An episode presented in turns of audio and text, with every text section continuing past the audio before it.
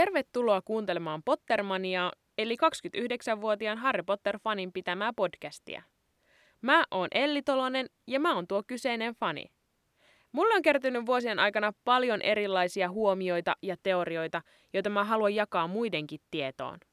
Tässä podcast-sarjassa mä käsittelen aihe kerrallaan kirjasarjan ilmiöitä ja tarjoan salakäytävän sen mysteereihin.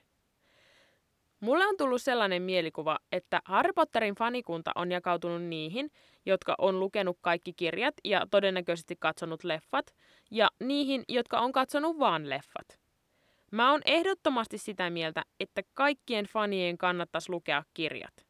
Tästä aiheesta on yksi meemikin, jossa on kuva jäävuoresta, jonka huippu on elokuvat ja sitten suurin osa, eli ne kirjat, on siellä valtavana klönttinä veden alla.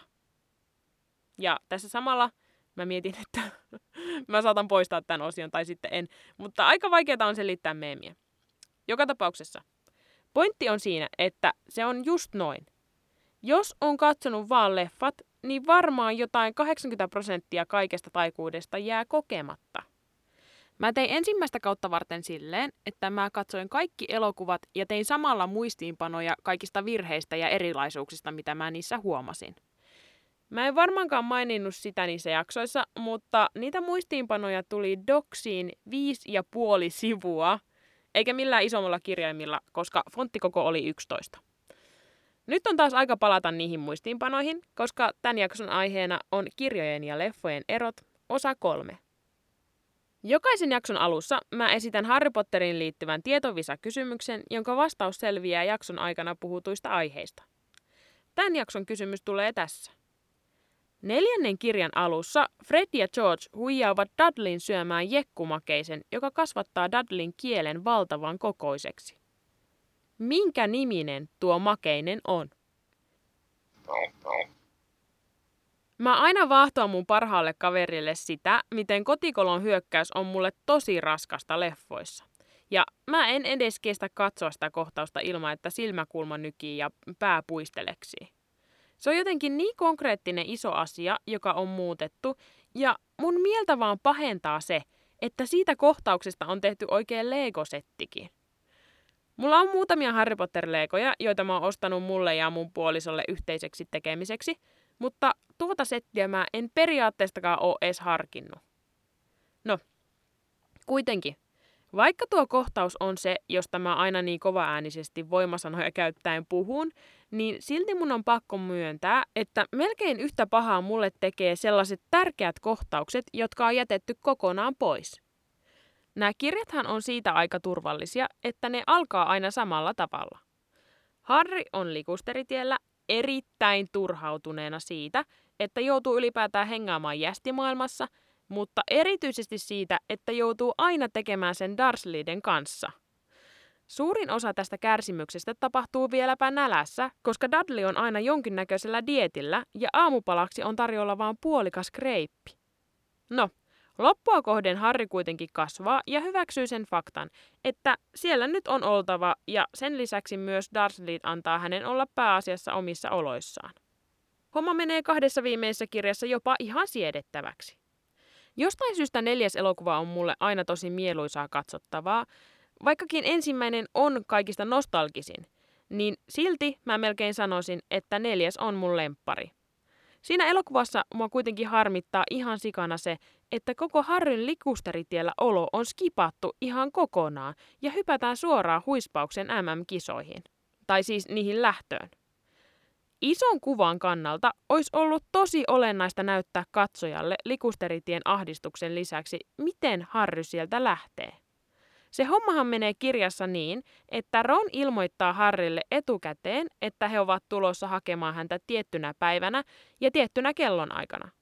Harry ilmoittaa asiasta Dursleylle ja kaikki olettavat heidän tulevan autolla.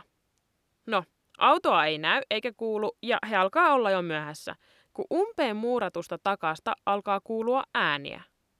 Silloin käy ilmi, että herra Viisli on liittänyt Dursleyin takaan hormiverkkoon, jotta he voisivat matkustaa Harrin kanssa mukavasti takkatulen avulla takas kotikoloon. Lopulta Arthur on pakotettu räjäyttämään koko umpeen muurauksen, jotta he pääsee perässä tulleiden Ronin, Fredin ja Georgin kanssa pois.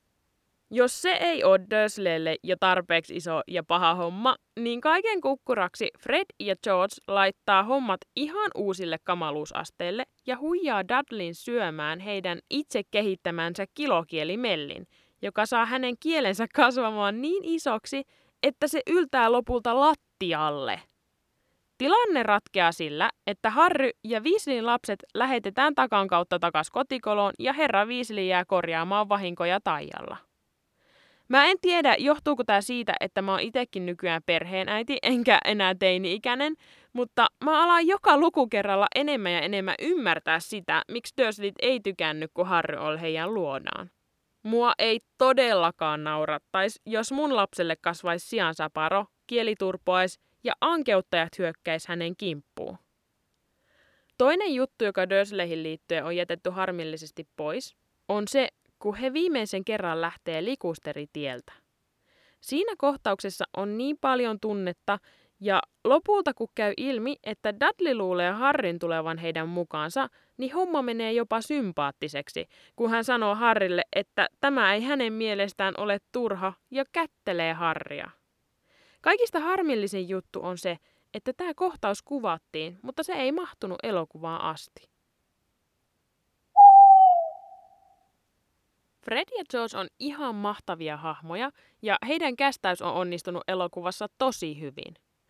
Mulle on tullut heidän näyttelijöidensä Oliver ja James Phelpsin haastattelusta sellainen kuva, että he on oikeastikin melkoisia jekkuilevia velikultia. Jostain mä luin sellaisen jutun, että he olisi lintsanneet koulusta silloin, kun he menivät ensimmäistä kertaa koeesiintymiseen. Olisi luvallista lintsaamista tai ei, niin se ainakin sopii tähän mielikuvaan, joka mulla on.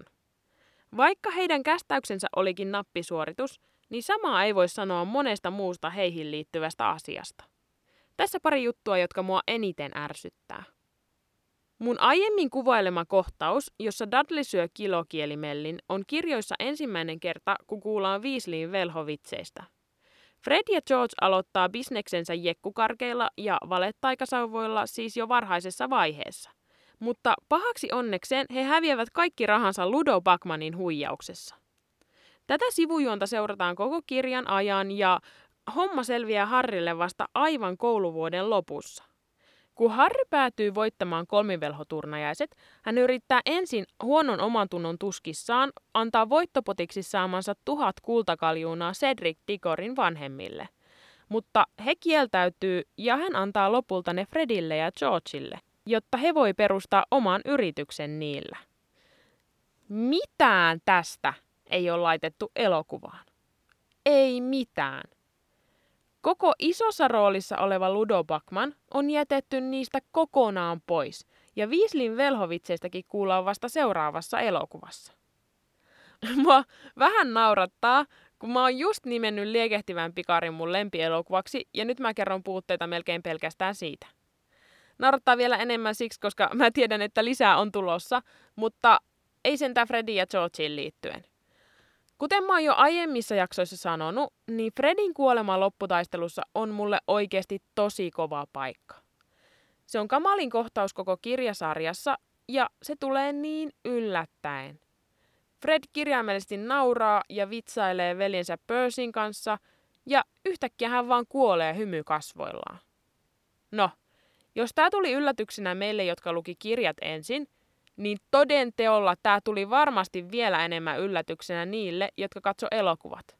Koska Fredin kuolemaa ei edes näytetä koko leffassa. Hänet näytetään vaan siinä ohimennen muiden kuolleiden kanssa suuressa salissa, mutta siinä se. Jos joku on rimaan alitus, niin tämä. Tämä seuraava juttu on sellainen, josta mä oon saanut teiltä monia viestejä. Yksi todella konkreettinen hahmo, joka on täysin erilainen kirjoissa ja leffoissa, on Albus Dumbledore. Kirjoissa häntä kuvaillaan aina rauhalliseksi ja lempeäksi mieheksi, jonka silmät tuikkivat. Siinä vaiheessa, kun ensimmäinen Dumbledoren näyttelijä Richard Harris siirtyi ajasta ikuisuuteen ja hänen tilalleen kolmanteen elokuvaan tuli Michael Gambon, niin ainoa asia, josta hänen silmänsä tuikki, näytti olevan silkka raivo. Michael Gambonin näyttelemä Dumbledore ei ollut yhtään lempeä ja mä oon kuullut ikävää huhua, että hän ei olisi edes lukenut kirjoja ollenkaan, eikä siksi osannut omaksua Dumbledoren hahmoa. Kaikista klassisin esimerkki tulee tietenkin taas liekehtivästä pikarista. Kun Harry on valittu neljänneksi ottelijaksi, kirjaimellisesti kaikki muut on tilanteesta tuohtuneita paitsi Dumbledore, joka kysyy Harryltä rauhallisesti, laittoiko tämä nimensä pikariin, ja antaa sitten asian olla, kun Harry vastaa, että ei laittanut. Elokuvan Dumbledore suorastaan hyökkää aggressiivisesti Harrin kimppuun ja huutaa kysymyksen samalla, kun riuhtoo Harryä paidan pielestä. Ja siitä on kuulkaa rauhallisuus kaukana. No, toisena Dumbledoreen liittyvänä juttuna mun pitää heti alkajaisiksi syödä sanani. Mä nimittäin menin viime kaudella kehumaan viidennen elokuvan lopussa taikaministeriössä tapahtuvaa Dumbledoren ja Voldemortin kamppailua. Sen jälkeen mä tajusin, että vaikka se onkin mahtipontinen, niin sen toteutuksessa on kyllä tapahtunut ihan emämoka. Koska sehän on saatu näyttää siltä, että Voldemortin ja Dumbledoren sauvat yhdistyvät samalla tavalla kuin Harryn ja Voldemortin sauvat yhdisty vuotta aiemmin. Siis oikeesti, siinä on käytetty aivan samanlaisia efektejä ja laitettu sauvojen valot törmäämään toisiinsa. Se, mitä Harryn ja Voldemortin sauvoille tapahtui, oli tosi harvinaista ja johtui siitä, että heidän sauvoillaan oli sama Feeniksin ydin. Me tiedetään faktana, että Dumbledoren sauva oli Selja-sauva eikä mitään sukua Volden sauvalle. Joten tämä ei ole ollenkaan mahdollista. Jos elokuvan tekijät olisi vähän nähnyt vaivaa ja kuunnellut J.K. Rowlingia, niin tämä olisi ollut todella helposti estettävissä. Kiinnittäkääpä ensi kerralla huomiota tähän, kun katsotte leffoja, ja kertokaa mulle, että mitä olitte mieltä.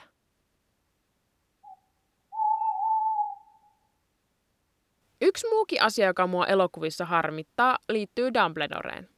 Vaikka kirjoissa Dumbledore kieltämättä jättää kertomatta Harrille aika olennaisia asioita hirnyrkkijahdista ja ylipäätään elämästä, niin elokuvissa hän jättää Harryn kirjaimellisesti tyhjän päälle. Usean kirjan lopussa kaava on aika samanlainen. Tapahtuu jotain kamalaa, jonka jälkeen Dampis kutsuu Harrin työhuoneeseen ja kertoo just tapahtuneiden asioiden syitä ja seurauksia. Vaikka suurin osa näistä selityksistä on jätetty pois, niin mä oon aika sinut sen kanssa. Kaikkia ei vaan voi saada mahtumaan, ja mä hyväksyn sen. Mutta taas löytyy yksi asia, mitä mä vaan en ymmärrä. Kun Harry käy kuudennen kirjan aikana Dumbledoren yksityistunneilla, Dumbledore kertoo hänelle, minkä kaikkien esineiden tai olentojen hän uskoo olevan Voldemortin hirnyrkkejä. Lukuottamatta tietenkin Harrya itseään.